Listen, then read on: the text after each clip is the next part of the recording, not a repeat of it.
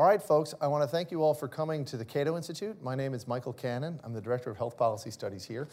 And uh, we've assembled an illustrious a couple of panels uh, today to talk about uh, and, and, really celebrate the anniversary, the anniversary of the release of, Cato, of the Cato Institute's first uh, health policy book. That book is Patient Power by John Goodman and Gerald Musgrave. Uh, it was released by the Cato Institute in 1992. One of the authors is here with us uh, today. John Goodman will be on the next panel. Uh, to help us kick things off, though, we've got uh, Senator Bill Cassidy here uh, to offer some of his thoughts about, about patient power, about the state of health policy, uh, in, uh, about how patient power has influenced health policy in the United States and the state of health policy and health reform right now. Dr. Cassidy, I'm going to call you Doctor because it sounds more illustrious than Senator. uh, Dr. Cassidy uh, is uh, served first in the Louisiana State Senate uh, in the House of Representatives and has been in the U.S. Senate since 19, I'm sorry, 2014. Uh, but prior to that, he was uh, he was a practicing physician in Louisiana, including in Baton Rouge, where he grew up. And uh, he now serves on the uh, Finance Committee, the Health, Education, Labor, and Pensions Committee, and the Veterans Affairs Committee, three committees, the three Senate committees that have the most to do with health policy. So, uh, Dr. Cassidy, Patient Power was a really revolutionary book because uh, health policy debates in the United States uh, did, prior to Patient Power, really didn't incorporate the idea that the individual patient should be the one controlling his or her medical dollars, making his or, own, his, or her own health insurance decisions. Uh, what can you tell us about you know, the impact of this book and, uh, and uh, how it's influenced your thinking and uh, its impact on the broader health policy debate? So I think, uh, so my, my, background, I worked in a public hospital for the uninsured. And in that, ultimately, the legislature controlled everything. And you couldn't help but notice when the legislature controls everything, the decisions are made not by the patient, but rather by the legislature or the person whom they designate. The example I always use, I shouldn't laugh, but it just, just in retrospect. The hospital in which we worked had a broken door, and the broken door stayed broken for a year and a half to two years. And you would say, no, when I say broken, I don't mean like a glass pane, I mean the door was off the hinges and you would just walk in, and then there'd be a second door. Um, and, uh, and a friend of mine who's from Uganda, a physician who came to practice with me, goes, this looks like a, this looks like a hospital in Uganda. well, ooh, it's probably not a good thing.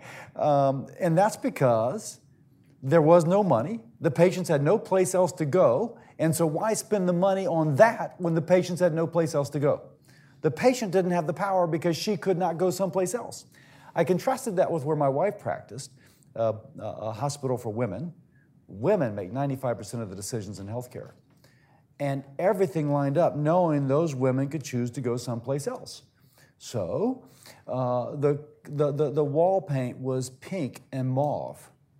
There was a place to pull up. Somebody would then park your car for you and there would be a docent as you walked in the door to make sure you went to the right place with a coffee shop selling you a $4 cup of coffee and a flower shop in case you forgot flowers for the just delivered um, a mother. And so I go through that to contrast of a place that the patient had no power and the patient that did. If you, th- if you will, I think that the whole kind of um, uh, uh, high deductible health plan, but patient consumer driven health care has been a result of a book like this. We're now at a point, though, do we go to Medicare for all, which is kind of central planning with supercomputers, but political control ultimately? Or do we go to market forces where the patient has the power, uh, the payer has more of the power if it's a small business owner, et cetera? And, and that's the choice where we are now. So it is a tide that has come in, but whether it continues to rise, I think is the point where we are now, Michael. So, um, I don't know if I'm able to use the slides from sitting here, but I've got a couple of slides uh, that I was uh, g- going to use to walk through uh, sort of a brief history of, uh, back one if we could, a brief, brief history of health policy in, uh, in the United States s- since the late 1980s.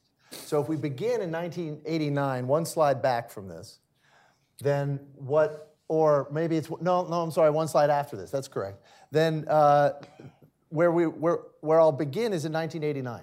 Uh, the preeminent conservative think tank in the United States is the Heritage Foundation. Is, thank you. Is the Heritage Foundation, and they endorse an idea that we've come to know as the individual mandate. Okay, this is the idea that the government should that one of the essential pieces of making healthcare accessible to all is to require everybody to purchase health insurance. All right, in 1992, the Cato Institute releases Patient Power. Uh, patient power uh, stands for a different idea the idea that instead of the government telling you that you should be buying health insurance and what kind of health insurance to buy, the government should be trusting you with your own healthcare dollars uh, and uh, letting you make your own healthcare decisions. And that is the way to bring down um, uh, healthcare uh, prices and make health access to care, improve access to care.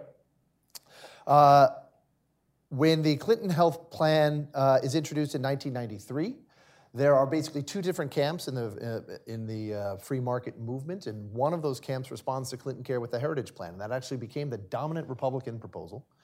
The, uh, uh, the other part of the free market movement said, no, no we need to move in the direction of uh, really the uh, preeminent idea that, that uh, patient power uh, introduced onto the national stage, which is what we call then medical savings accounts, or what we now, call health savings accounts. And, uh, and that split, and, and the, the Clinton health plan you know, didn't pass. No, neither did the GOP alternative to that, which was based on the Heritage Plan. But t- 2003 comes along. Republican Congress, Republican president give us Medicare Part D, which is a vast expansion of the government's role in healthcare. But attached to that is sort of a sweetener for the, that other part of the, uh, of the free market movement is health savings accounts. Finally, the idea that patient power brought to the national stage has been enacted into law. Uh, fast forward another seven years, and we have six or seven years, we have a debate over the Affordable Care Act or Obamacare, where Democrats have now taken up the Heritage Plan. Uh, and, uh, and they passed that on the national level. Republicans run against that for seven years until Republicans take control of both chambers of Congress and the presidency. Uh, after, after, promising to repeal and replace Obamacare for seven years, and Republicans failed to do so. They cannot coalesce around uh, even a repeal plan, much less a replacement plan. Uh, and now, uh, and so now, uh, despite uh, you know the Cato Institute, we're out there uh, publishing books beyond patient power. Well, that was the, the, first one we got out of the gate. So there's no shortage of ideas out there. But now we've got uh, President Trump. He went from saying he's going to repeal Obamacare, it's just around the corner. Uh, a couple of weeks ago, he, he, he responded to a lawsuit that is working its way through the federal courts by saying uh, by uh, endorsing that lawsuit, saying that it should overturn all of the ACA, and he's going to have a replacement plan that's going to make Republicans the party of healthcare. It seems like Republicans in Congress responded with, "No, we're not going to become the party of healthcare." It, like that was the last thing that they wanted to do. Uh, so. Uh, and now we have, uh, as the Trump administration is advancing ideas to reduce Medicare spending on, say, Part B drugs, we have Republicans, conservatives pushing back with really ridiculous arguments that that would, uh, it, it, that, that would somehow import foreign price controls. But more important, these are proposals that would reduce Medicare spending, and Republicans are pushing back against them, saying, no, we have to keep Medicare well, spending well, high. Let me, let me, so, so my question for you, there is a question in all of this. What's going on with the Republican Party in healthcare? So a couple things. The um, administration plan on international reference pricing was actually based upon something that I published on my website about six or eight months ago called Making Healthcare Affordable Again. And uh, I'd actually asked Azar about that in his confirmation hearing the idea that we would base our price as some multiple of a market basket of those from other rich countries. At the time, he was somewhat negative, but then subsequently they put out a rule a little bit different than we proposed, in fact, but in concept the same. And so I do think that within the Republican Party, um, um, they're, they're, at least in my shop, we're all about healthcare. And I don't like the idea of being the party of healthcare because I think that it really should be the, the that implies that government should control this. That's wrong in my mind. I think that the patient should have the power. Totally agree with your title. But I do think that we've got free market ideas out there. We're working on surprise medical billing, for example, which is a market failure. We're working on price transparency. Uh, we're working on a variety of issues as regards how to lower drug costs by reintroducing market forces where currently there are no market forces. Uh, and I could go down the list, but I do think that there is a very active uh, intellectual ferment on what we can do to restore market forces to something crying out for the need of such restoration. But there was a promise that Republicans were making for seven years uh, to repeal and replace. Uh, the president is still out there making that promise. He said that after 2020, that uh, after the next election, if we uh, if, if, we take the House back, if, if he, we being speaking of his party, the Republican Party, if Republicans take the House back, hold on to the Senate, hold on to the presidency, then we'll uh, advance a plan. There. So I got three things to say to that, if yes. I may. First, I agree with the president that as long as the as long as Democratic Party controls the House, the only thing they will agree to to consider is Medicare for all, which tells us that both parties think that Obamacare has failed.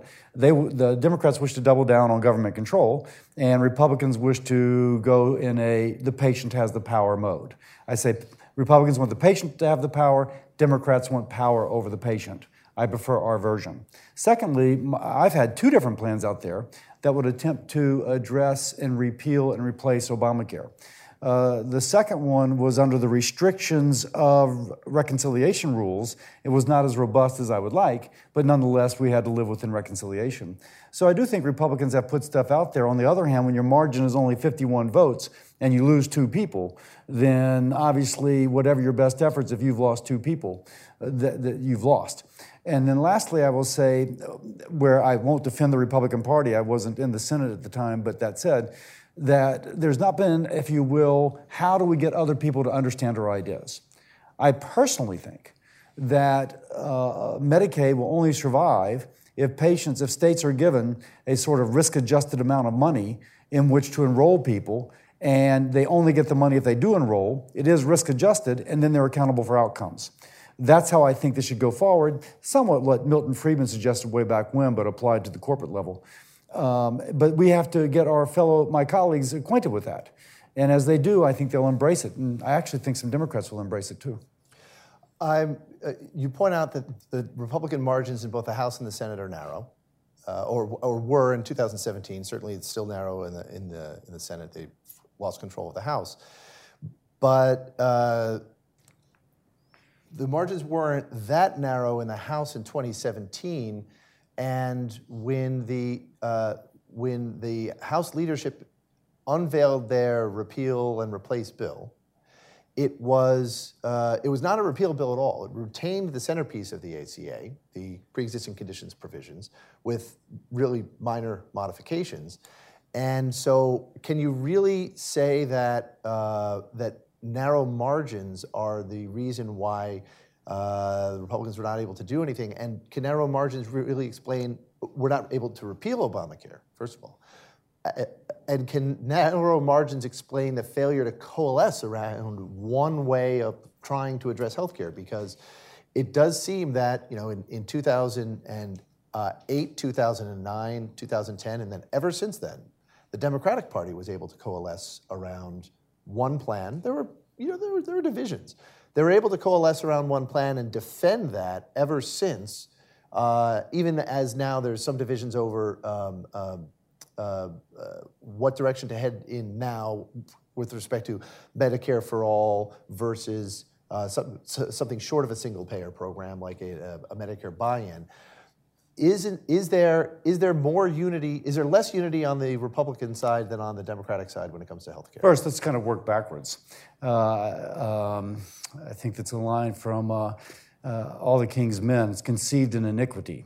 Uh, if you read steven brill's book about how obamacare was fashioned it was conceived in iniquity in the sense that there were all the stakeholders pharma hospitals uh, insurance companies who were at the table. Deals were cut for those stakeholders so that they would do very well financially after Obamacare passed. Uh, the taxpayer and the premium payer footing the bill. Uh, and you can see that has played out. So, part of the reason there's such unanim- unanimity after its kind of initial contentious uh, uh, uh, being put into public policy is that now you have all the stakeholders who are making all kinds of money continuing to support a process And if there's ever an alternative which threatens that business model, then either directly or indirectly, those stakeholders come out in great opposition.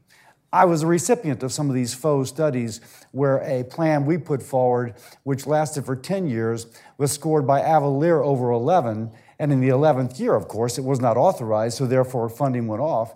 And whoever paid for the study got the result they wanted, the headline they wanted. We cut by X amount, which was that 10th to 11th year. Total sham. Uh, but that's the way the game is played. Um, so I think that unanimity is in part buttressed by these stakeholders who are, rapid, who are so invested in keeping their profit margins, uh, the swamp, if you will. That said, uh, what about a replacement? Uh, I do think that on the Republican side, there are principles that we agree to. The Children's Health Insurance Program is a very popular program. It is uh, bipartisan in origin, bipartisan in reauthorization. You can imagine a CHIP 2.0, if you will, along the lines of what I just described. They go to a state, say, listen, you have this patient population here, and in Louisiana, we have a problem with HIV and obesity, and maybe someplace else they have a problem with opioids, and someplace else they have a problem with pick the condition.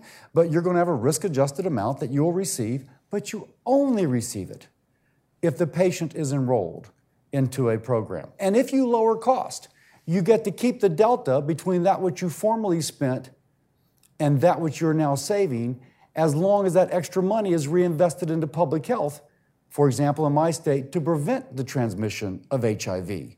You bend the cost curve not by artificially cutting rates, but by cutting the incidence of very expensive illnesses. Now, I think that is something that is built upon a model Republicans have been very familiar with, empirically we know works, and can be enhanced and extended.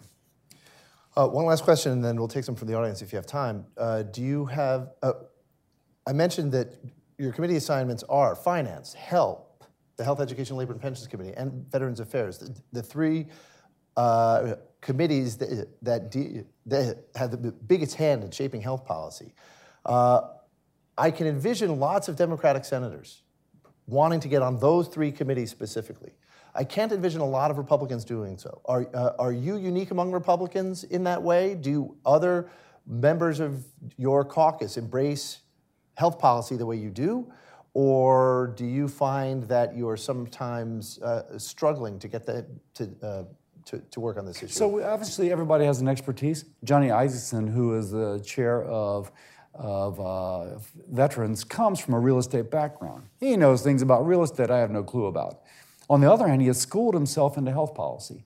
Now, as a physician and as a guy who comes from a hospital caring for the uninsured, I have a unique perspective, just as Johnny does on real estate that I do not have. But I do think my colleagues work very hard at understanding the issue. I was just speaking to both Chairman Grassley on finance and Pat Toomey about an issue. He's the chair of the health uh, subcommittee on an oversight issue we could do regarding Medicaid. Um, and, uh, and they were both enthused about it. So I think that there is, um, um, you know, may not be the same expertise. And to your point, finance is a highly sought after committee. And folks who are both HELP and VA, I think, really like being on those committees. So I do think that there is, um, again, an enthusiasm about those committees. Okay, do you have time for questions? I think I do. Okay. Then uh, we have a couple microphones. Uh, if you could raise your hand, we'll uh, send the microphones to you. First question will be back there. Uh, please uh, I, state your name and affiliation and make it a quick, crisp question, please. My name is Linda Recht. I'm from the State Department. I wanted to know uh, what you think we can learn um, positive and negative from Veterans Affairs healthcare. You know, the Veterans Affairs Committee, what can we learn? From my perspective, you can learn that if the patient doesn't have the power, then inevitably the bureaucrats will abuse. Um, and so you think of the VA in Philadelphia, where moving expenses were being manipulated, condi- um, positions created, and some people slotted, not others, principally for the knowledge of the insiders. That is wrong. Now, the VA is doing all it can to become more responsive. I get that. But, uh, but if you have the so called street level bureaucrat, so we had testimony from uh, somebody at a VA hospital about how mentally ill patients would have to come from an hour and a half away, and if they were missing their appointment by 15 minutes, they were not rebooked later in the day, rather, they were rebooked for several weeks later. Now, mentally ill patients coming from hours away are not likely to show up for the return appointment.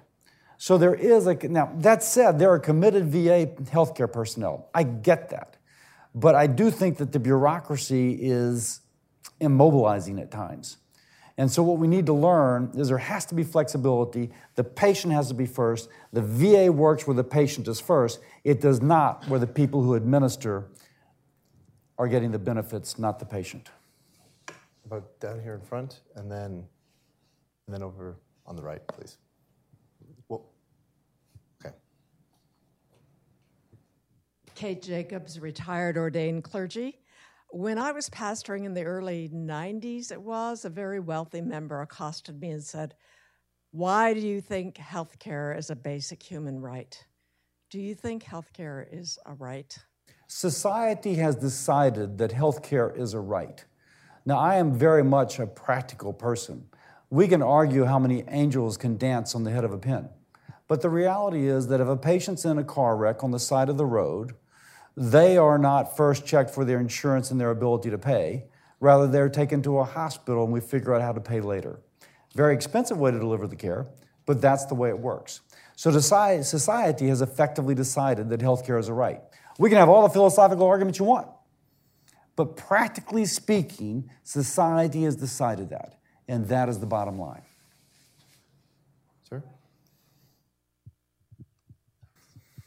My name is Kevin Pham, and um, my question was uh, there's a lot of extra governmental uh, organizations that hold a lot of the market power outside of um, outside of the hands of patients in like for instance the hospitals um, organizations that maintain the ICD codes and, and whatnot. Organizations that which that what? That maintain like the ICD codes or like accreditation for hospitals or med schools and stuff like that. And those are extra governmental um, do you have an eye on these organizations and what do you suppose that we should do about them well, I can't really say, simple answer no, which is not to say they should not be looked at, but we only have so much bandwidth. Uh, but, you know, I'm constantly hearing from some physicians, uh, I think it was under Obamacare, that an alternative way of accreditation for recertification occurred. And there's always a sense that this was designed to benefit the organization that administers, not the individual physician. But again, I've not looked into that personally entirely because of bandwidth. I do hope that the last two questioners ask the same questions of the next panel because they would be great questions for the next panel. Uh, sir, uh, uh, on the far to the left there, and then to my left anyway, and then the gentleman on the aisle, please. Thank you. Um, Senator, I was wondering if you could explore somewhat the tension between what you said on one hand about what you saw when government and bureaucrats ran hospitals and healthcare, but on the other, looking forward about proposals that will have bureaucrats price setting when it comes to surprise billing. We'll have fewer what? About bureaucrats being involved in price setting to deal with surprise billing or, inter- or IPI in international markets. Well, so my, my simple question is why you think that perhaps price setting in bureaucrats comp- compared to more market-driven solutions and that sort of tension that exists there? So first, I'm not sure in surprise medical, in fact, in surprise medical billing, what we're working on does not price set. In fact, we're trying to avoid price setting. As regards the international reference pricing, that is a broken market. It is not a market where the vendor uh, sets a price and you have no choice whatsoever. We don't do that anyplace else. Uh, the closest analogy is utility pricing, where you do get a monopoly. You're given a state sanctioned monopoly, but in utility pricing, you have to justify the price which you are giving. Um, in current drug pricing, if you're unique in your class, innovative, there is no limit to what you can charge. That is not a market. Now, under the international reference pricing, there is at least some relationship to that which other people find fair. And you could argue, well, wait a second, this one country didn't do it right, so you do a market basket. Um, now, you could say, well, wait a second, we shouldn't do that. We should just import the drugs. Some advocate that because that would restore the market turns out we're just importing the price but not the drug. Because the idea is if you import the drug, your acquisition cost would be their acquisition cost. It's far more efficient to say, what is your acquisition price? And that's what we're going to peg to. Um, so, is it ideal? No. But do we want to reward innovation with some sort of monopoly? Yes. Do we want the ability for someone to price a drug of low marginal value at whatever they wish, but have a fancy marketing campaign which drives demand? No, we don't. So we're trying to seek that balance. If there is a better balance, I'm so totally open to it. Okay, I think we'll make this the last question for the senator. Gentleman on the aisle, please. uh, Ian Hogg. I'm a student at George Mason, a senior student.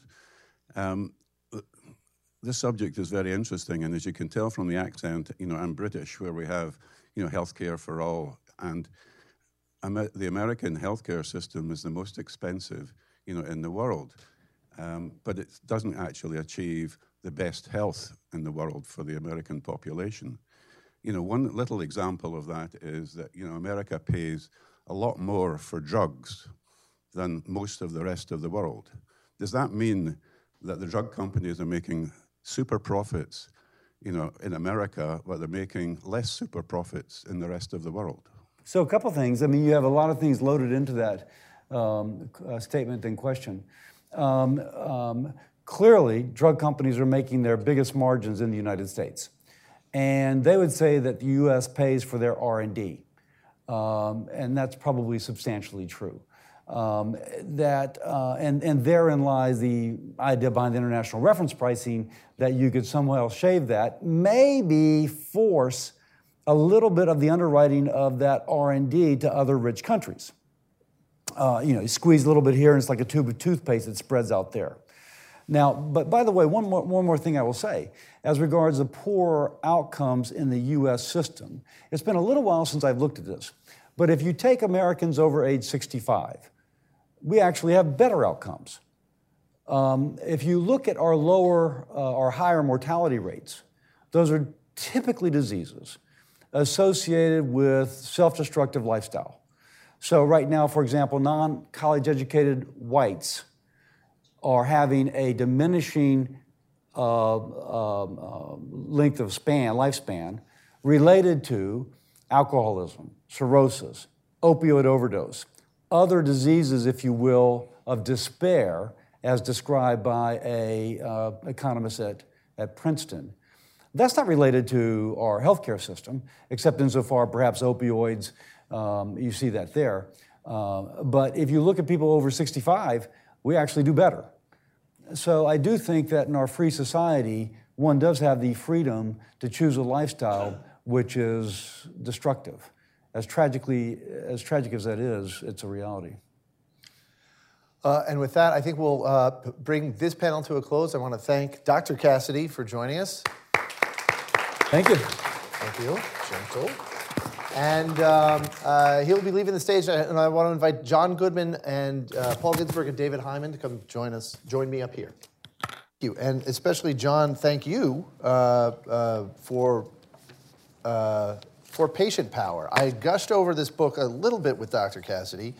I want to gush over it a, a little more with you. But first, uh, what I'd like to do is just uh, introduce each of our speakers uh, before they speak. And so I'll introduce John Goodman right now uh, and hear from him some of his thoughts uh, 25 years after Patient Power. John C. Goodman is one of the nation's leading thinkers on health policy. Uh, he founded the National Center for Policy Analysis, was president there for 31 years.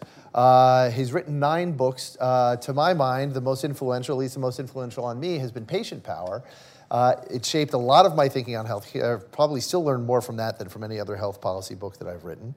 Um, and uh, uh, John is, you know, off, you'll see John's work frequently in the Wall Street Journal uh, and other leading leading outlets.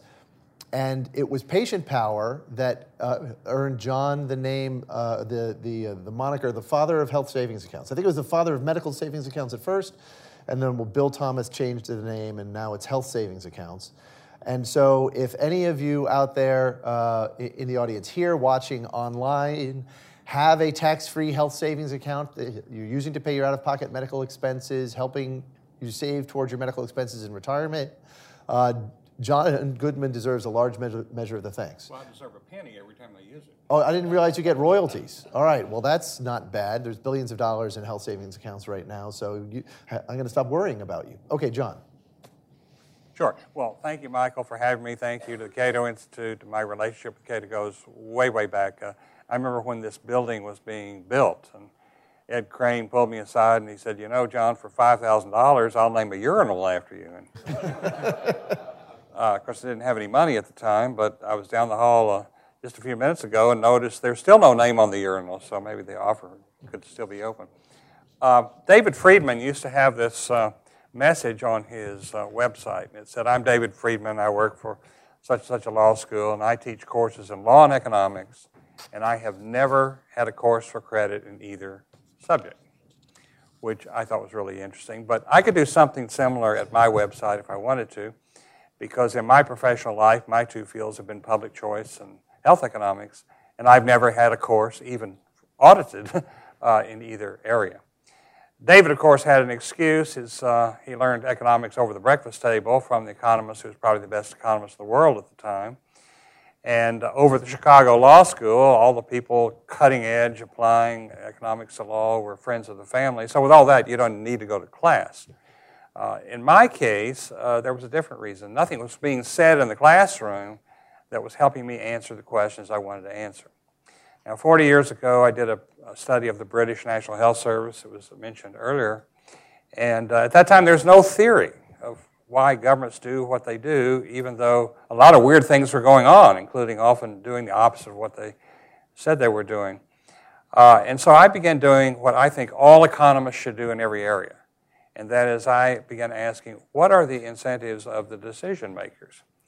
And in any political system, if you're the Minister of Health, you're going to discover very quickly one overriding fact, and that is half the population in any given year is spending, uh, I'm sorry, 5% of the population in any given year is spending half the money. Or in political terms, what that means is half your budget is being spent on 5% of the voters, and a good many of those are so sick they'll never get to the polls to vote for you. Now, in a democracy, that's just an unacceptable outcome. And so, what the British started doing, uh, uh, and I documented this a long time ago, is they took money away from the really sick and spent a lot of dollars on the relatively healthy. Uh, or, if you like, uh, they were taking money away from the very few really expensive people and spending a lot of money on a lot of other people who, uh, uh, who are far, with far fewer problems. The same thing is true in Canada. Just to give you one example, in, in Britain and Canada today, it's a lot easier to see a doctor than in the United States, significantly easier. But there are fewer things that doctors can do. So if you're in Canada and you have a serious problem, you're probably going to go to the emergency room. Now, in a typical province up there, the wait in the emergency room is four hours on average. And one out of five patients leave without ever seeing a doctor uh, because they simply get tired of, of waiting. Well, once I began to understand how decisions are made in political, how the politics of medicine works, I began to better understand how our own Medicare system works. Because what's happening in Medicare is that we're offering a free wellness exam to every senior in the country, even though doctors say it's worthless and there's no reason to spend money in that way. And yet, at the same time, if you're really sick and you go in the hospital for an extended time, there's no limit to how much you could end up paying. And in our Medicare drug program, uh, we make inexpensive drugs that almost anybody could afford available for free or almost for free. But if you're sick and uh, you get into the donut hole, you can pay thousands of dollars. Now, there's no way to explain that except in terms of the perverse incentives that, uh, uh that I am describing. Um, now, then I turn my attention to the rest of the healthcare system. And um, here in the rest of the healthcare system, there is one other, we start asking what people's incentives are. The overriding fact in the rest of the healthcare system is this that there is nowhere in the system that anyone has an incentive to pay the medical bills of people who are really sick. No one wants a really sick person. Uh, not the employer, not the insurance company, not the hospital, not even the government agencies. And so, um, so what do employers do? We have a law that says they can't discriminate uh, against the employee or the employee's families. Uh, but they're perfectly free to design health plans that appeal to the healthy and repel the sick.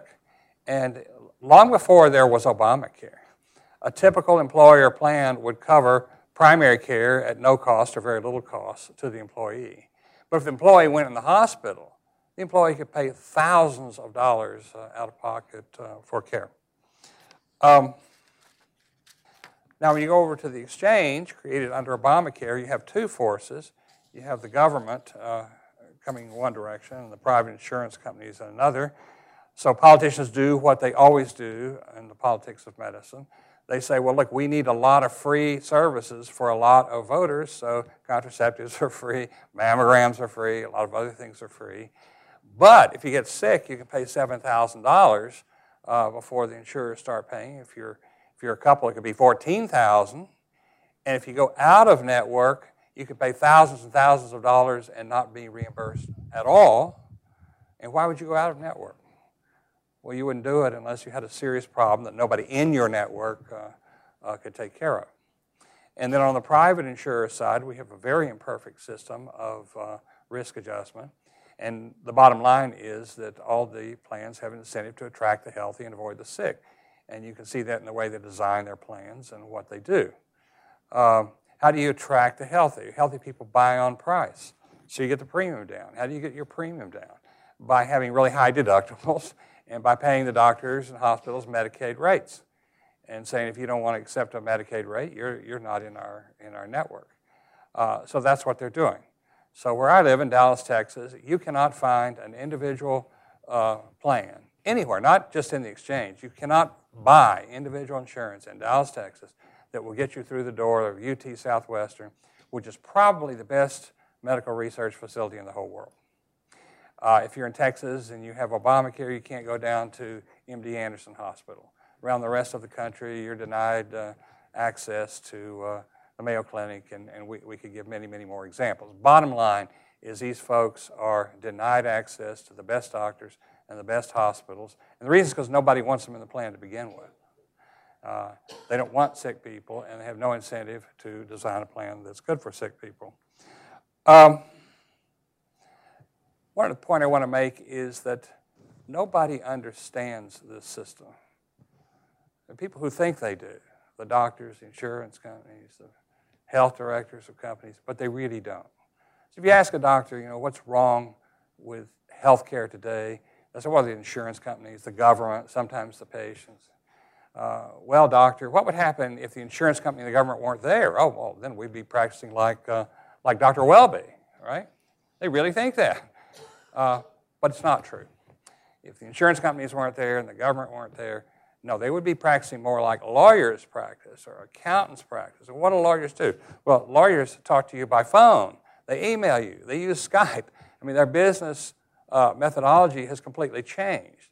And, and that hasn't registered on most doctors. They don't realize that if there were a real free market there, that a lot of things would have to change for them if they had to compete for patients. And I'll just give one anecdote and then I'll be quiet. Um, the other day, uh, Humana sent a nurse by. I'm in a Humana Medicare Advantage plan, and she says, I want to see all the pills you're taking. So I brought out, you know, all my little pill bottles. And she took pencil and paper and wrote down the information on each of the uh, uh, containers. And then a couple of weeks later, I went to the eye doctor, and a technician came in. He turned on his computer. He asked me a few questions. And then he started asking me about my medications. And I'm sitting there and I'm shocked. Well, how do you know what medications I'm taking? He said, Well, that was easy. I just went online to your pharmacy and I've got them all right here on my screen. So, what's the lesson there? The lesson there is the eye doctor is getting ready to compete in a real competitive marketplace, and the folks over at Humana still have a lot to learn. Thanks. Okay, thank you, John. Uh, next up, we've got Paul Ginsburg. Uh, Paul, uh, I'm gl- glad you're able to join us. I can't remember the last time we had you on the panel, so I'm glad you're here. Uh, uh, Paul was the head of the founder and head of the Center for Studying Health System Change from 1995 to 2013. He is now the uh, Leonard D. Schaeffer Chair in Health Policy Studies at the Brookings Institution and a member of the Medicare Payment Advisory Commission, which is the uh, government body that advises Medicare on setting prices and setting the other terms of exchange and its dealings with uh, everything from drug companies to hospitals to physicians. And uh, Paul, take it away. Thanks, Michael. Um, I'm going to focus my remarks on health savings accounts, since that's what I thought we'd be talking about with, with John here. Uh, and let me say right up front I'm not a fan of health savings accounts for a number of reasons. Uh, there are three. Uh, one is that I think the notion of consumers having a lot of potential to be better shoppers for health care if only they had the right incentives, is not panning out. I think HSAs are designed for a model of fragmented care rather than coordinated care that many believe to have more potential for quality and value. Uh, second, uh, to date, the health savings account benefit has served much more as a tax shelter for the well off than as a support for consumerism. And third, one of the reasons that the healthcare is so expensive in the United States is the heavy subsidies of healthcare by the tax system. The biggest one being the exclusion of employer and employee contributions uh, to employee health benefits. And HSAs, to me, spread these tax subsidies even beyond what they apply to uh, without them, so that some who can fund their HSAs heavily can have all of their health care services uh, subsidized by the tax system. Uh, now, before I get into these three factors in depth, I want to point out that there are some aspects of HSAs that are very valuable. I think particularly valuable is the ability to make deductibles acceptable to the public by providing cash flow to secure needed care. That we know that many people don't have much in the way of savings. And if the HSA or an HRA can provide the cash flow to consume care, it can make the deductible much more viable, acceptable. Now, I think that HRAs, which are health reimbursement accounts, do this better because the magnitude of the accounts is chosen to make the deductibles feasible for employees and not to serve as a tax shelter. Now, I want to give you talk go back to my three reasons now. One is the shopping model is not panning out. Ever since we went to high deductible plans and either HSAs or HRAs, there's been a substantial literature emerging that has studied groups of employees with high deductible plans and accounts. And they find minimal shopping for price. There's a recent Zack Cooper study about uh, shopping for MRIs of the knees that shows amazingly few consumers with incentives to shop doing the shopping and many you know passing by lower cost uh, MRI sources uh, on the way to go to the MRI place that their doctor suggested. Um, I think high deductible plans with or without savings accounts are likely to have very limited impacts on inpatient care because deductibles and out of pocket maximums are typically exceeded for any hospital stay, meaning that there's little incentive to compare hospital prices. So you're taking the bulk of your spending, putting it out of bounds at the beginning.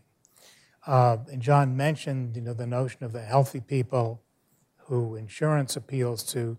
This is something where, again, this type of shopping is focusing on what healthy people who don't spend much of the healthcare dollar can do. Uh, now, I also want to mention that I believe that narrow networks, or networks that are just not overly broad, can be a much more powerful tool to help consumers uh, save money on healthcare in a market environment. It's a lot easier lift for consumers to choose a network once a year than to shop for individual healthcare services. Networks, I believe, are also more consistent with coordinated care. Uh, and I see some very promising examples of networks being built around uh, dominant name brand um, healthcare systems uh, as a way to uh, attract uh, consumers. Now, the second issue, the tax shelter for the well off. I went to some of the IRS tables, and for 2014, found that 61% of the value, the tax saving value of the HSA exclusion and the HSA deduction, the latter is what, when people make their own contributions to the HSAs, uh, goes to house, households having an income of $100,000 a year or more, uh, a category which only accounts for 16% of returns. Uh, you know, this is, this is a tax shelter. I think it appeals to many people because of that. It's not a way to save money in healthcare. And the final point I want to make is about the extensive subsidization of healthcare. Um, I probably said it enough before that basically highly subsidized healthcare is a problem. It's one of the key reasons why U.S. healthcare spending as a percentage of GDP is so much higher than other advanced countries is because we subsidize it so heavily. Our health insurance plans are more comprehensive than they would be if not subsidized. Uh, they're less restrictive on care. Uh, and if we just take that subsidy that goes through our employer based health insurance and then expand that to all the rest of healthcare services, including the ones that are not important enough to be typically covered by insurance. Um, we're just going to drive healthcare spending even higher and contribute to the inefficiency in our system. Thank you. Okay. Thank you very much, Paul. And uh, next up is David Hyman. David is an adjunct scholar at the Cato Institute and a professor of law at Georgetown University. He is a uh, physician as well as a law professor, and he is the author of, so far as I know, two books uh, now, two, two by the Cato Institute, and a contributor to uh, other books as well. Uh, his first being Medicare Meets Mephistopheles, the second and most recent one being Overcharged Why Americans Pay Too Much for Healthcare. David? Can you pass the slide? Um, so, uh, thanks to the Cato Institute and to Michael uh, for inviting me uh, to speak, and to John for writing the book and giving us the happy occasion of reflecting on it um, some 27 years uh, after it was originally published. Uh, I teach 24 year old on up law students, and so it's important, uh, first of all, to remember your frame of reference is not theirs. Um, and so I think it's useful to actually think back about what the world was like in 1992 and a little bit earlier when the book was being published. Uh, and so I'll talk a little bit about things that have changed and things that remain the same uh, in that context. Um, so uh, one of the great things that's different in uh, 2019 as opposed to 1992 is we have the internet, and so you can find all this stuff. And it turns out there are two different covers of the book uh, that were published. Uh, one, Solving America's Healthcare Crisis, is the subtitle, and the other is the Free Enterprise Alternative to Clinton's Health Plan. Uh, for those of you who don't remember, 1992 is when Bill Clinton gets elected, and then we launch uh, an extended process of debating what becomes known as Hillary Care. Uh, and the book gets reissued, obviously, with the subscript to try and uh, uh, capture that. Uh, you also find uh, customer reviews on Amazon. Uh, it's important to note that changing the title dramatically reduced uh, the ratings, although there's a small sample problem here uh, that's also uh, worthy of note. the other thing, um, given that John's an economist, is it's worth looking at what the price point is, not what the book sold originally, which was 16.95, but uh, if you want a new copy of the one on the left, it's $723 now. So the rate of increase in uh, John's book far exceeds the rate of increase in spending on healthcare. So he's got that going for him. Um, the, the newer uh, one is going for less, uh, which is sort of an interesting phenomena. Um, the other thing is, though, uh, if you look at the back of the book, you'll see it got blurbed by uh, some famous people.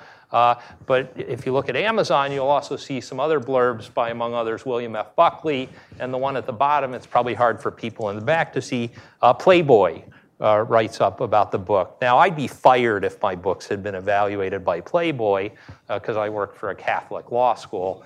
Um, but uh, it, what this shows is the extent to which discussions about the issues that are raised in the book uh, were sort of mainstream Everybody was interested in this, concerned about it. Uh, and the book, as we've heard already, I think has had a, a disproportionate impact. Um, so some things are different between uh, 2019 and 1992.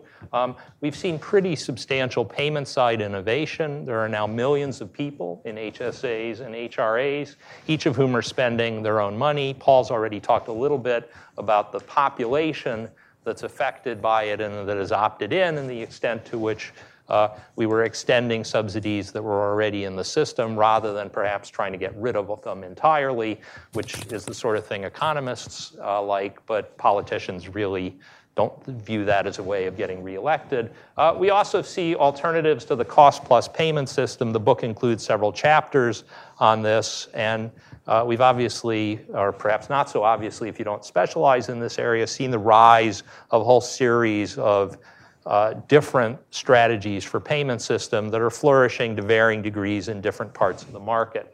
But I think more importantly, we've seen substantial delivery side uh, innovation in healthcare here in the United States. The rise of retail medicine. Uh, it used to be there were doc in the boxes. Now it's uh, certified nurse professional over at your local Target or Walmart. Um, direct primary care and concierge care. I think, though, one of the most important things is the rise of pharma as an issue of public concern. If you look at the index of the book, you'll find a single reference to pharmaceuticals. Uh, it's really not viewed as a serious or major issue. Uh, drugs, there's no entry at all in the index. Um, but in terms of public visibility and spending and spending trends, pharmaceuticals are the big issue for lots of people. It's not an accident Martin Shkreli becomes the most hated person in America for a brief period of time. Um, and so that's, I think, a big change between the world that the book is aiming at and talking about and where we are now. Um, something else is different. We spent a lot more on healthcare uh, than we did in 1992. In 1992, we spent $854 billion. We currently spend $3.5 trillion, are the sort of latest figures here.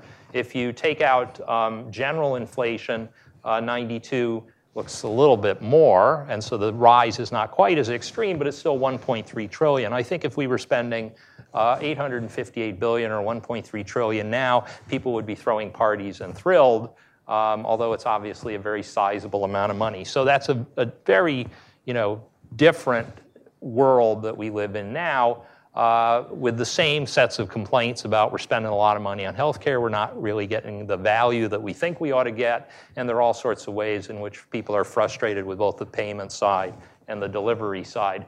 That said, there are lots of things that are the same, right? We're still having the same arguments that we were. Um, many of the same people are there, some 25 years older. Uh, same arguments, same political economy, lots of the same market defeating or market frustrating governmental policies. We still have certificate of need. We still have disputes about scope of practice.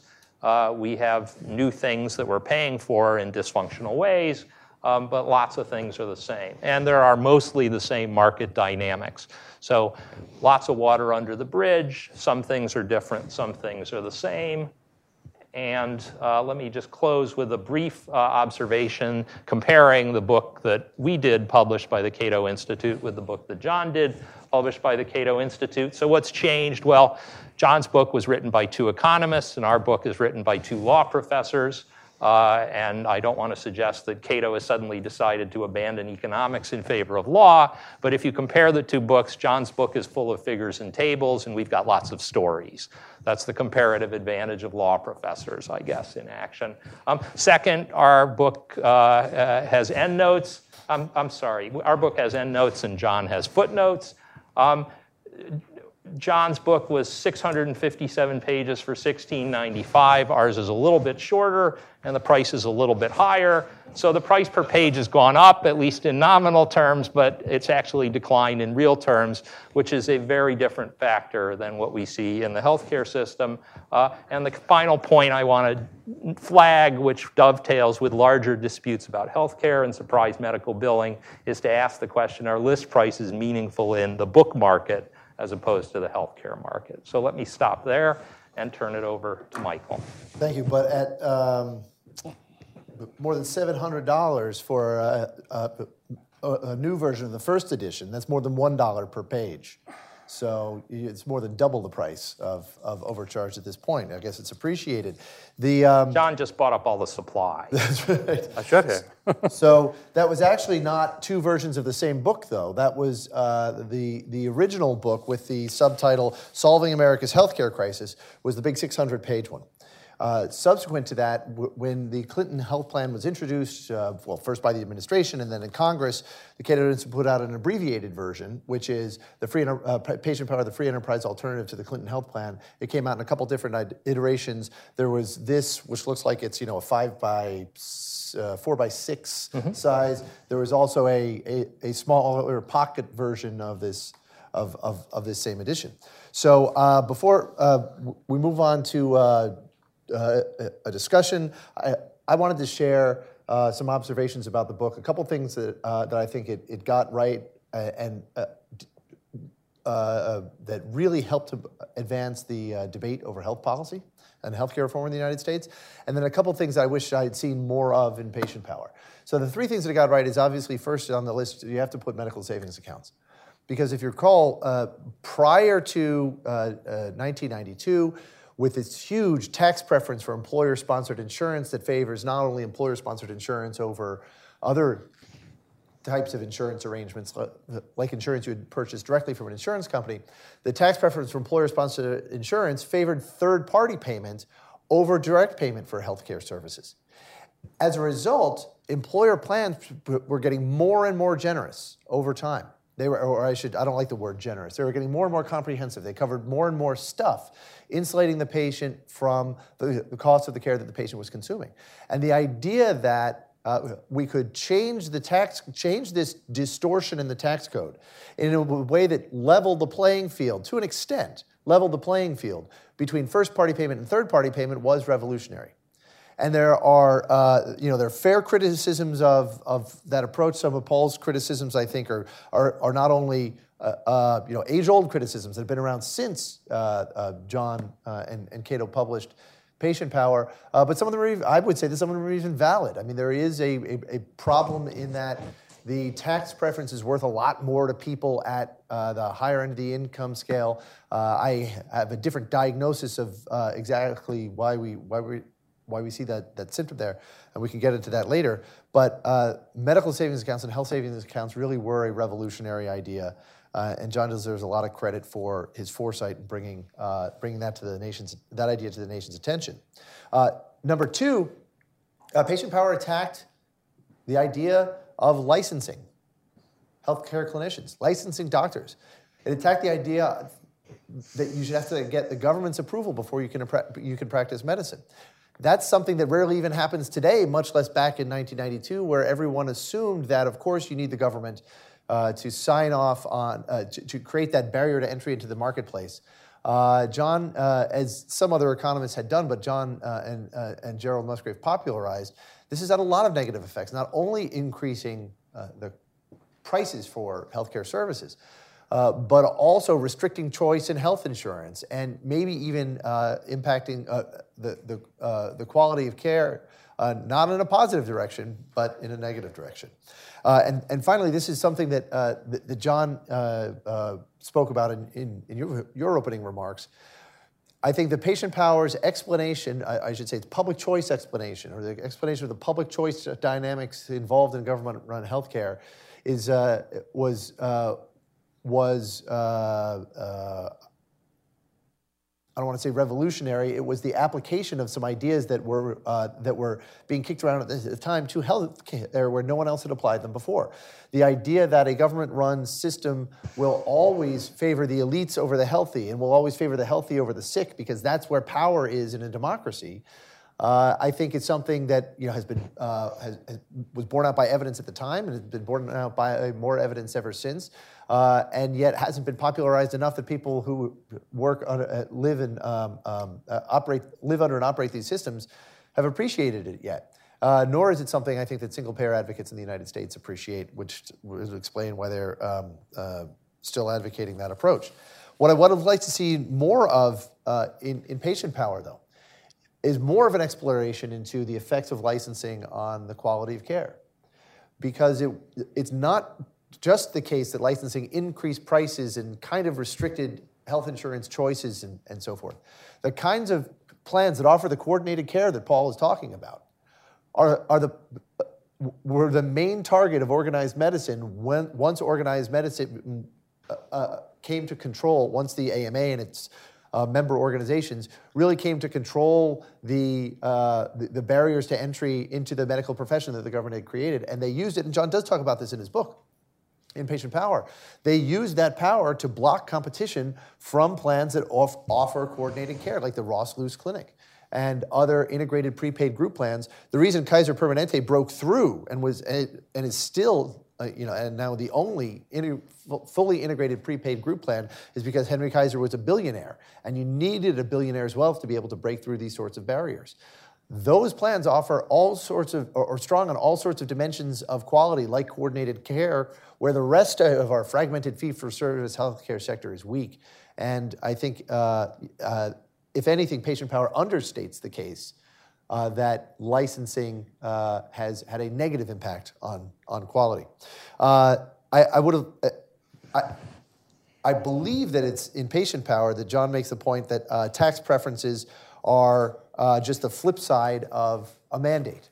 That if the government says if you buy health insurance, you get a tax break, what it's essentially saying is the, the existence, of, what it's saying is either you, uh, it's the functional equivalent of the government saying buy this uh, product or you'll pay more money to the government, you'll pay a penalty to the government. We may call it a, uh, a financial incentive or a tax break, but the economics are really identical. Uh, I think that if we had, uh, if, if Patient Power and other authors along the way had focused more, and John has done this, uh, focused more on, uh, on how uh, a, tax preference to purchase health insurance and a mandate to purchase health insurance are functionally equivalent, I think uh, health policy would have come a lot farther than it has so far. Uh, and the third thing uh, that I think uh, I would have liked to see more of, if I could get the, uh, the remote, please, is if you uh, if you look at the tax exclusion, we can call up my my slide deck again, please.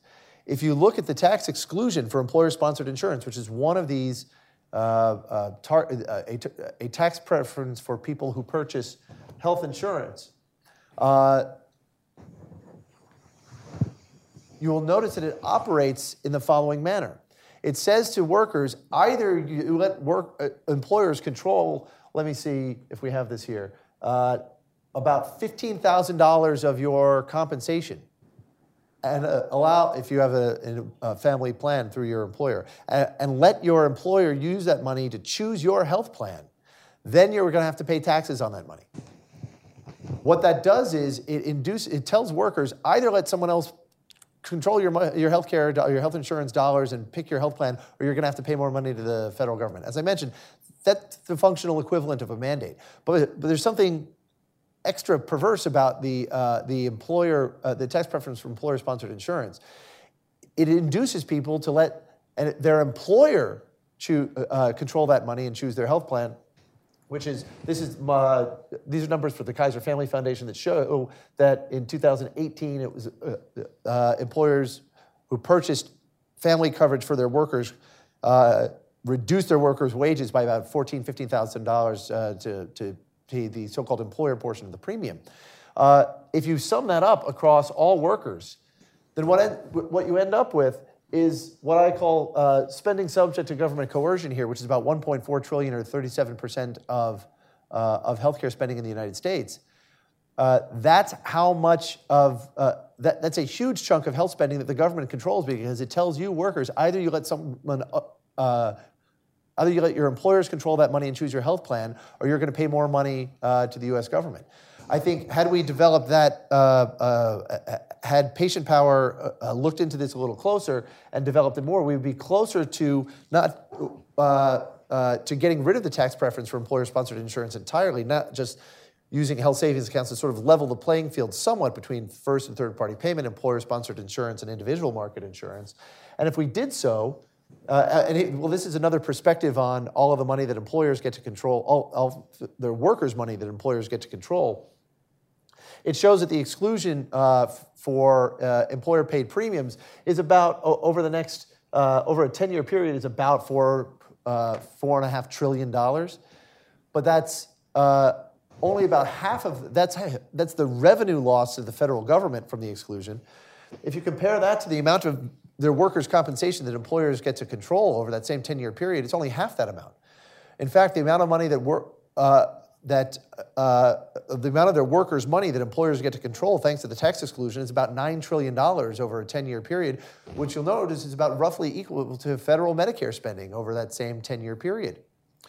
So really. Uh, I think uh, what uh, Patient Power might have done better, and I think we all uh, who work in health policy might do better, is focus on how the tax preference for employer-sponsored insurance, in addition to all of these perverse incentives that it introduces into the market for health insurance is really, really creates a government program that's managed, that's run by private employers that coerces employees into uh, workers into giving up control of their money to someone else, letting those people control uh, their health insurance decisions, and that reforming or eliminating the tax preference for employer-sponsored insurance would uh, be could be a tax cut on the level of uh, eliminating the Medicare program. If we return all, as this shows, it's about $700 billion per year now, but $9 trillion over a 10 year period to workers, that would be returning to workers an amount equal to the amount that uh, the federal government spends on uh, Medicare every year. Uh, I think that uh, instead of just a narrow focus uh, on uh, giving, instead of just taking a narrow perspective on using health savings accounts as a way to give workers control over just the first few thousand dollars of their earnings, I, I think we might look at the tax preference for employer sponsored insurance as a sort of government program that uh, leverages the tax code to separate workers from a lot more of their money than that. Uh, and once we do that, that points toward reforms that could eventually give workers control over all of that $9 trillion, or all the $15,000 they lose control over every year, uh, which is uh, actually something that David Hyman and Charlie Silver recommend in, uh, in, in their book Overcharged. They go farther than just uh, proposing to reform the tax code with health savings accounts, as John did in Patient Power, or with what I call large health savings accounts, which builds on John's idea to try to give workers all control over all of that $15,000. Uh, they recommend completely eliminating all pre- tax preferences for employer sponsored insurance. So, with that, I want to just open things up first to John, if you want to respond to me or anything yeah, I, that anyone yeah, else on the panel has said I, before I we make a very, questions. very brief comment. This may surprise some of you, but I have, I have a lot of sympathy with uh, much of what Paul had to say, uh, and especially what he had to say about the tax system. Uh, I have always been more progressive than almost anybody in Congress who calls himself a progressive. I've always believed that in matters of health, we should all be treated the same by the government, regardless of income. Uh, so, so the, I've always said that, that's in fact is in patient power. Um, but um, and also the medical savings account is, it is not working the way it could work because it was designed by politicians. But here's what we need to say that we know the market can work and work really, really well in healthcare. You know, when Canadians come down here for their knees and their hips, they get a package price. They know what they're going to pay. And that price is what Medicare pays or less. All right? Over in India, we have a huge market for medical tourism, the, some of the best medical care in the world, high quality, low cost. In the United States, in our Medicaid uh, program, we have cash and counseling. The homebound disabled are managing their budget. Satisfaction rates are in the high 90%. You don't see that anywhere in the world. So we have lots of examples showing that we could really have a good, vibrant market for health care. And the fact that we have this poorly designed account that's not really working very well shouldn't keep us from taking advantage of what we really could have access to. Thanks. Actually, I want to say, uh, I, you know, being the token non-conservative on the panel, am not a believer in Medicare for all, that stuff. I am a believer in markets, and it is really great to have John talking about where markets can really work.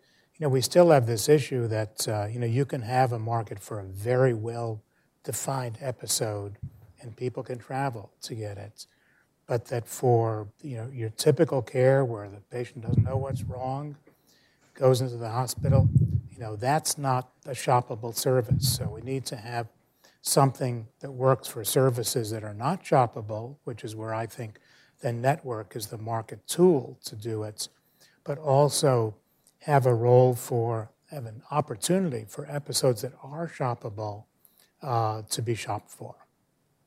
Well, do health savings accounts allow that if Congress were to expand them, say, uh, uh, so that the contribution limits would be large enough that the average worker could put all $15,000 of their employer contribution into the large health savings account. No. And then they could choose either their employer's plan or they could enroll in a, uh, in a uh, health insurance plan that has a closed, narrow network with a closed panel so that they know where the, they're going to be getting all of their medical care for that year, and they could change that decision from year to year. But then uh, they would be able to access the very sort of um, uh, coordinated care system that you're talking about. Yeah, are you talking about pulling apart the insurance pool?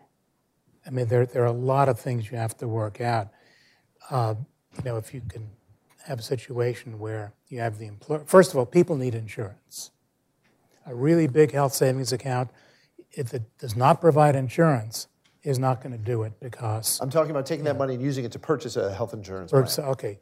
So I think, you know, this may not be the time to discuss these issues, but that, you know, the notion of you can be in your employer's plan or you can be in a plan not related to your employer.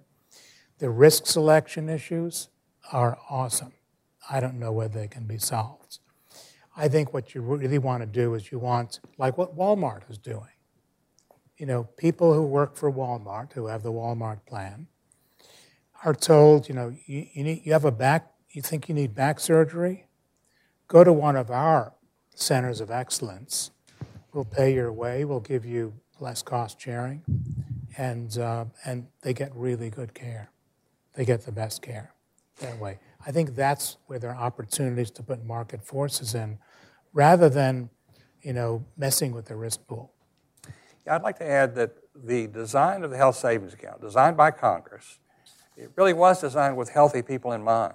Uh, I hate to admit that, but it's true. So then you have to ask, well, what would it look like if you designed a health savings account for sick people? Well, suppose Michael's my employee and he's got diabetes. Suppose he's costing us $3,000 every year. And I say to Michael, well, Michael, you know, I tell you what, if, if you'll manage your own care, I'll put 25,000, I'll put $2,500 in an account and you can keep whatever you don't spend. Um, you don't have to do this, but, but I'll make that deal with you. Now we have an account for a sick person. We have it reasonably related to his expenses. He has incentives to, to improve quality, reduce costs. I mean, that's what's happening in the cash and counseling program. And so, so my greatest uh, disappointment with health savings account is they cannot be easily used for people with chronic health conditions. That's where all the money's being spent. David? Let's go to the audience. All right, well, we'll be happy to take audience questions. Uh, again, please wait for the microphone. Uh, please identify yourself and any relevant uh, affiliation and make them crisp questions. We got a question in the back right there, please.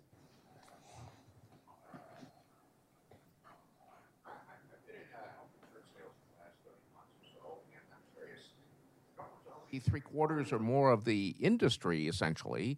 Where is the future of healthcare for private health insurance people? If you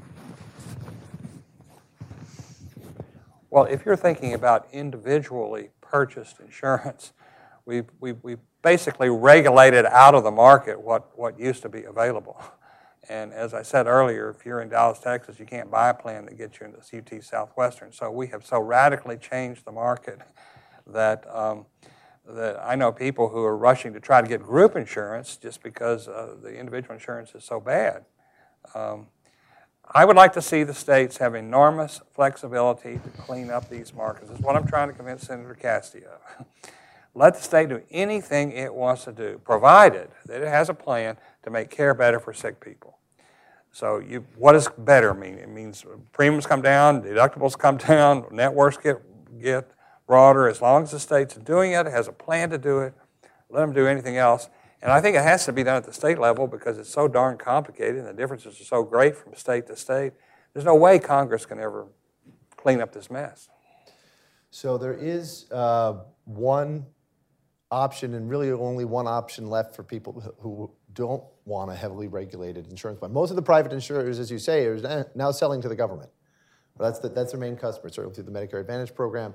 Uh, if you uh, buy my line about employer-sponsored insurance being basically a government program, uh, because the government has designed the insurance package uh, uh by just by saying it has to be through an employer, uh, if nothing else. Then you know most of the market is has been either heavily shaped by the government or the government's the the main customer of the insurance companies. that used to not be the case in the individual market. Uh, prior to the ACA, it was regulated, sometimes heavily in some states, but you had a reasonably free market in the individual market. Now that's gone. Uh, the ACA has imposed on there uh, on it not just a, a, rigid definition of benefits that you have to everyone has to buy in that market, but it also regulates the price of health insurance in that market so that it increases premiums for the healthy in order to reduce premiums for the sick. The only remaining market that's not subject to all of these rules and uh, uh that are direct regulation or uh, rules attached to government subsidies is something called the, the market for something we call short-term limited duration insurance. There's an exemption in federal law. It's been there for a couple decades uh, from federal health insurance regulation for something called short-term limited duration insurance, and that's all that it says in the law. Short-term limited duration insurance. That's exempt. It doesn't define it. Uh, and there was a uh, set definition for 20 years. The Obama administration uh, uh, uh rest- restricted short-term plans more than they had been for the first 20 years. that happened in took effect in 2017, and then the Trump administration uh, gave them much more flexibility. So that now you can, uh, in effect, use a short term plan or a series of short term plans to provide reasonably secure long term coverage without the ACA's uh, hidden taxes in the form of uh, community rating price controls, its mandated benefits, uh, benefits mandates that increase the price of, uh, of insurance. But supporters of the ACA oppose this idea for the same reason Paul is concerned about uh, expanding health savings accounts and the impact that would have on employer risk pools. In each case, you've got a government created system of trying to subsidize the healthy. Uh, I'm sorry, sorry, uh, of trying to subsidize the sick, sicker people in employer pools or sicker people in the ACA risk pools. And uh, and uh, what the short term market is doing, and what I propose uh, and others have proposed to do with uh, health savings accounts, is give people more choice. Because if you have more choice, healthier people are going to go for the better deal where they have to pay less money to get the same coverage or better coverage.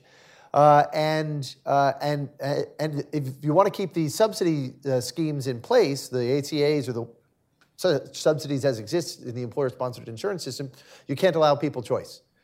Uh, you, you, you can't give people the choice of avoiding those subsidies, and so we end up with all these restrictions and, and why the uh, and why supporters of the ACA want to destroy that last bastion of choice in health insurance because uh, you have to you can't allow choice if if those subsidy schemes are going to survive, uh, which should tell you something uh, about how supporters of say a public option are likely to uh, view competition from private insurance if ever they do create a public option uh, in the exchanges or allow a Medicare buy in or something like that. They're not going to look too kindly on competition because just look at how they uh, respond to competition uh, when the, uh, when the short term market competes with Obamacare. Or, when people propose to give choice to people in employer sponsored plans and let other alternatives compete with employer sponsored plans. So, just a quick observation. The questioner uh, referred to health insurance companies, and sometimes the shorthand is payers. Um, insurance broadly serves the functions of risk shifting, risk spreading, and risk distribution. Um, health insurance doesn't look like most of the other insurance markets, right? It's not focused exclusively on low probability but catastrophic outcomes, and it's partly through regulation and partly because of an adaptive response to the subsidies. It covers lots of things that we don't see insurance doing in other markets. Um, and the typical, you know, statement is your auto insurance doesn't cover you to do oil changes, whereas your health insurance covers your annual physical. Um, I think there's also more subtle complications going on, which is large employers um, aren't shifting risk. They're self funded, so they retain the risk. They use insurers to process the paperwork uh, and to construct networks, which is an important part of value creation to the extent they're doing a good job uh, in health insurance.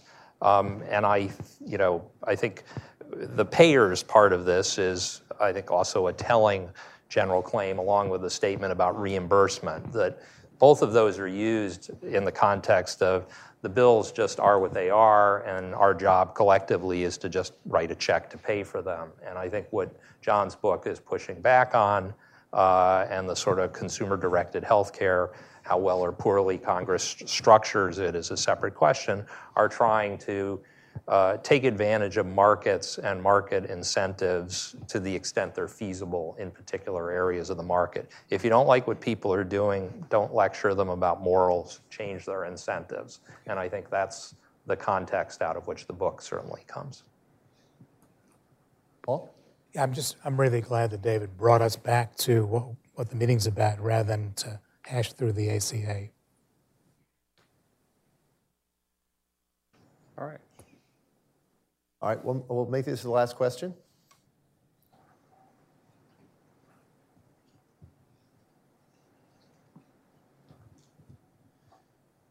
Yeah, so when I was um when Paul, when you were talking about your hesitations uh, or your qualms about uh, health savings accounts being used by um, you know wealthier portion of the population, mostly for tax sheltering purposes, the first thing that came to mind was, um, well, most innovations are usually used by the wealthy first. Look at cell phones, look at computers. They start at a higher income bracket, and then they're proliferated, made cheaper, made better, all that kind of stuff. Um, I work in a healthcare provider setting, so I've I've worked at this place for uh, eight months, seen probably 200 plus patients. Um, two of those 200 had a health savings account, which they utilized in a very consumer savvy way. The rest of them were by and large pretty frustrated with what their insurance was covering and how it, their insurance was billed, and they were mostly confused and exacerbated about what they're getting from insurance and what they're paying in premiums and what they're having to pay in large out of pocket deductibles. Um, but culturally, they still think there's still this association that employers are supposed to pay a lot of insurance, or insurance is supposed to pay a lot. They're not very savvy when it comes to consume like them negotiating. It was a very small part, um, and this is more for the panel here. Um, they're not. It seems to me in my interactions with these people, they very much want something like an HSA that gives them more. Um, more bargaining power, more consumer savvy, more just buy-in and in, in the process. Right now, they're just kind of being dictated by forces beyond their control. Um, is to get to that point where they're more aware of these options. Is that a policy thing? Is that a cultural thing? What what is the steps to kind of make HSAs more? I don't know, just people more aware of them that it is an option. Well, are are those choices being constrained by the market in which they're buying their health insurance? What are y'all's thoughts? Yeah, you know, I, I think I'd rather go about it in a different order. I'd really say I think there's some potential for consumers to be better shoppers and there are things that can be done. Um, you know, there are ideas about transparency. Many of them aren't very effective. But in a sense, if that's the goal, uh, I mean, I think it's, it has to be, it's a goal with limited upside because so much of healthcare at the point of service is really not very shoppable. Uh, but if you know, if you want to encourage more uh, shopping, you know, you go at it from there rather than oh, HSAs aren't very extensive. How do I make them more popular? You're kind of saying, I have this solution, and the solution isn't, hasn't been uh, adopted much. How do I get it to be adopted more? I think you start that, you know, there are other ways to foster shopping behavior. There's a whole thing of taking steps to foster more competitive markets. And I think one of the biggest problems we face in healthcare, and it's become more severe over time, and I think if it continues to become more severe, it's going to really wipe out the opportunity to use markets, which is concentration, consolidation. Healthcare is becoming increasingly consolidated, uh, and uh, and I'm concerned that uh, people like me, who advocate more competition in healthcare and things the government should do to foster more competition are going to wake up someday and say, you know, it's too late. We have no choice but to regulate all these things uh, because consolidation has ruined the opportunity for competition. I think that's my big concern, frankly. Okay, first, we need the tax system to completely be changed. So the government's giving us all the same tax relief regardless of income. So you get a tax credit. Um, and it's fixed. And that means that any additional premium you pay, any additional deposit to a health savings account is all done with after tax dollars. There's no subsidy at the margin. Then we need that account to be really flexible so that it wraps around any employer plan. Then we need employers to, uh, to open up and be more imaginative Uh, I don't know why employers are involved in primary care. you know, so why not say to the employee, employee, you know, if, unless something serious, unless you're going into the hospital, unless you have cancer, uh, you just you here's two or three thousand dollars. You handle all primary care, all diagnostic tests, and we'll see how well the market works. So that's between you and, and the Minute Clinic and whatever the market can do. Um, and those are the three things I would do. David? All right. Well, I want to thank our speakers and thank all of you for coming. Thank you, John.